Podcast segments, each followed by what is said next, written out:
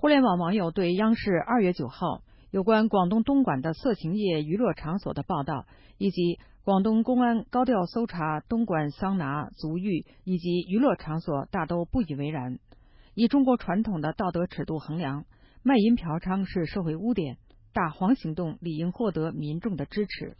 针对这次网络舆论的反对声，中山大学退休教授、女性问题学者艾晓明认为。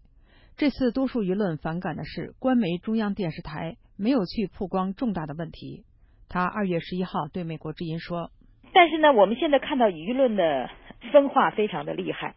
我觉得呢，这次呢，就是大多数的舆论其实讲的还不是性工作本身，大多数舆论是认为呢，呃，央视总是扮演一个棍子的打手的角色，而且打的是性工作这个。”并不是名分特别大的一个问题，就是说，这个央视在很多重大的新闻、重大的问题不去揭示，然后做了很多那个歌舞升平、掩盖社会矛盾的事情，所以他央视再去出击的时候，很多舆论就是说，呃，公众意见是针对央央视这个角色的。从新浪网的网友评论可以看出，网友普遍认为，官媒中央电视台。对东莞卖淫嫖娼的曝光和稍后广东公安的行动是起到了抓芝麻丢西瓜的作用。网友认为，他们真正应该打的是制度性的贪腐。但也有为数不多的网友认为，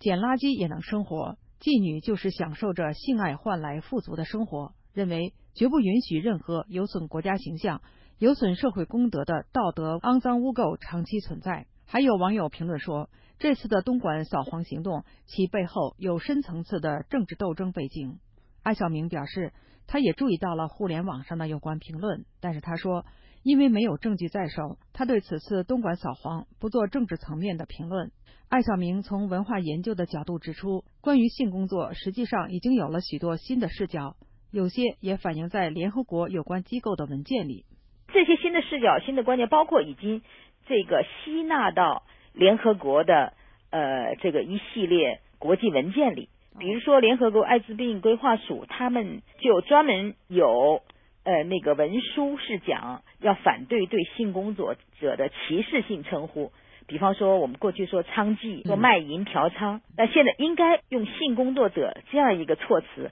来替代过去的一些歧视性的表达。嗯，安晓明说，在目前人们对性工作视角多元化的情况下。官方再按照卖淫嫖娼从道德层面强力进行打击批评，这个认识框架则远远落后于目前人们对性工作的认知水平。他认为，把性工作归为卖淫嫖娼，跟三十年前，也就是改革开放之前没有区别。色情行业不仅东莞有，中国各地都有。艾晓明指出，中国目前存在庞大的性消费动力，在这种情况下。艾晓明认同中国性学家李银河的主张，即让卖淫非罪化。根据李银河的观点，性服务完全是个人行为，政府不用管，相互之间是否给钱也出于自愿。他认为，这实际上最符合人类性活动的基本逻辑。